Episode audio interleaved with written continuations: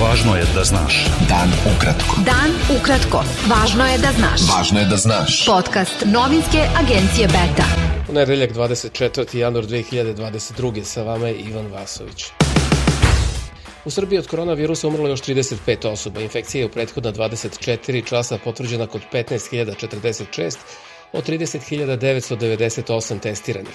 U bolnicama su 2922 COVID pacijenta, od kojih je 119 na respiratoru.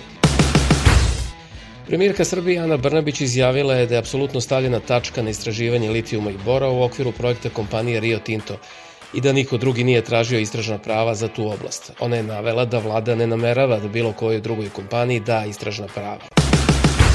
Predsednik udruženja Ne damo Jadar iz Gornjih Nedeljica Zlatko Kokanović izjavio je da je taj pokret od premijerke Srbije Ane Brnabić zatražio donošenje zakona o trajnoj zabrani istraživanja i eksploatacije litijuma i bora u Srbiji.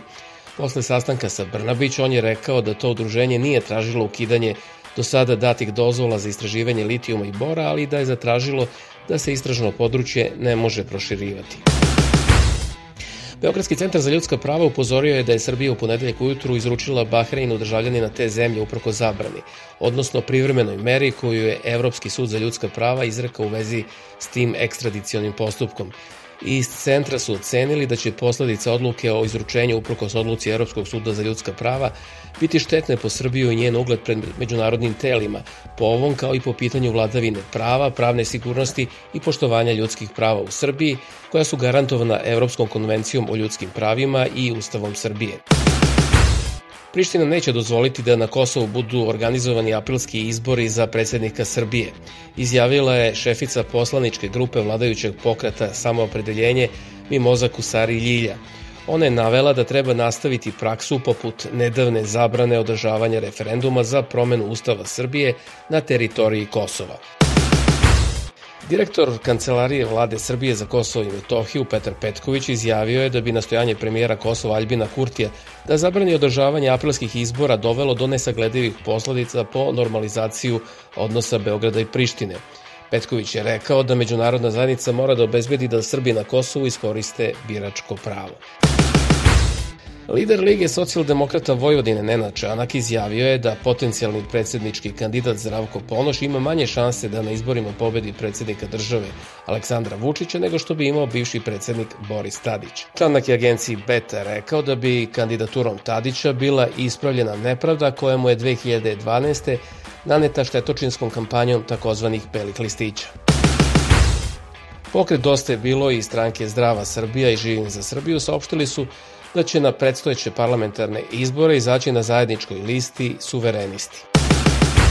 Dobitnica Ninove nagrade za roman godine Milena Marković, ona je nagradu dobila za roman poemu Deca, koji je žiri ocenio kao poetički iskorak kakav se ni u takozvanim velikim književnostima ne dešava u svakoj sezoni.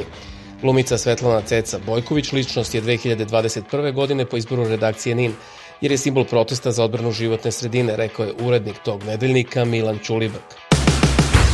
Veštak odbrane Robert Reed izjavio je na haškom procesu Nasimu Haradinaju da je zastrašivanje svedoka na Kosovu već dugo užasavajuće. Reed koji je 24 godine bio istražitelj i šef operacije u tužilaštvu Haškog tribunala, posvedočio je da je uznemiravanje i zastrašivanje svedoka ukorenjeno u celom društvu na Kosovu. Beta. Dan ukratko. Budi u toku.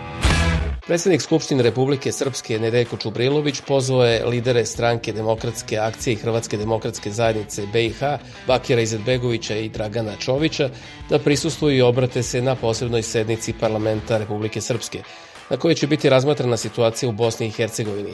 U pismu Čubrilovića se navodi da bi njihovo prisustvo na posebnoj sednici dalo znatan doprinos razvijanju dijaloga i iznalaženju najprihvatljivijih rešenja za Bosnu i Hercegovinu. NATO je saopštio da stavlja u pripravnost dodatne snage i da šalje još brodova i borbenih aviona u istočnu Evropu, dok Rusija ne odustaje od povlačenja oko 100.000 vojnika razmeštenih blizu Ukrajine. Kremlj je optužio NATO i Sjedinjene države da zaoštravaju tenzije odlukom o slanju dodatnih ratnih brodova i aviona u istočnu Evropu zbog strahovanja Zapada da će Rusija napasti Ukrajinu, pošto su Sjedinjene države i Velika Britanija naložili evakuaciju porodica svojih diplomata iz Kijeva, Šef evropske diplomatije Jose Borrell rekao je da Evropska unija za sada ne planira da sledi Washington i London. Savet Evropske unije saopštio je da je usvojio zaključke o evropskoj bezbednostnoj situaciji u kojima se navodi da je evropska bezbednost nedeljiva i da svako sporavanje evropskog bezbednostnog poredka utiče na bezbednost Evropske unije i njenih država članica. Savet u zaključcima osuđuje kontinuirane agresivne akcije i pretnje Rusije protiv Ukrajine i poziva Rusiju na deeskalaciju pridržavanja međunarodnog prava i konstruktivno angažovanje u dijalogu kroz uspostavljene međunarodne mehanizme. Visoki sud u Londonu dozvolio je osnivaču Wikileaksa Juliana Assangeu da ospori pred Vrhovnim sudom Britanije odluku tog suda kojom se odobrava njegovo izručenje Vašingtonu. Ta odluka je najnovija u dugoj borbi Assangea da izbegne izručenje u Sjedinjene države gde je optužen za špionažu. Talibani i diplomate zapadnih zemalja počeli su pregovore u Evropi prvi put od kad su Talibani preuzeli vlast u Afganistanu.